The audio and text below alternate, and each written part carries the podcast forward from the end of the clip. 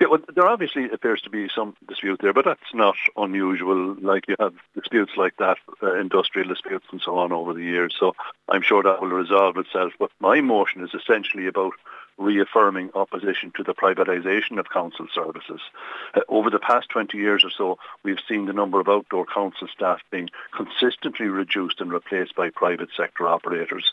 Uh, and this is particularly obvious in the council's road section, in street cleaning, in the housing maintenance section and so on.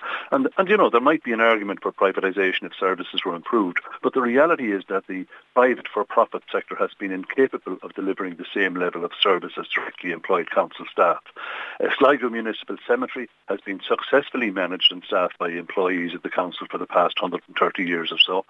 However, there's concern now that like many other council services, there may be an attempt to privatise the operation of the cemetery and to replace council staff with private contractors. So in this context, I have submitted a notice of motion on the issue for next week's Borough District meeting, uh, highlighting the fact that the cemetery has been successfully operated by council employees down the years and affirming that it's council policy to employ adequate council staff to ensure that the cemetery can continue to operate its normal schedule into the future. And, you know, I'm hopeful that all of my colleagues of all political persuasions will, will support that position.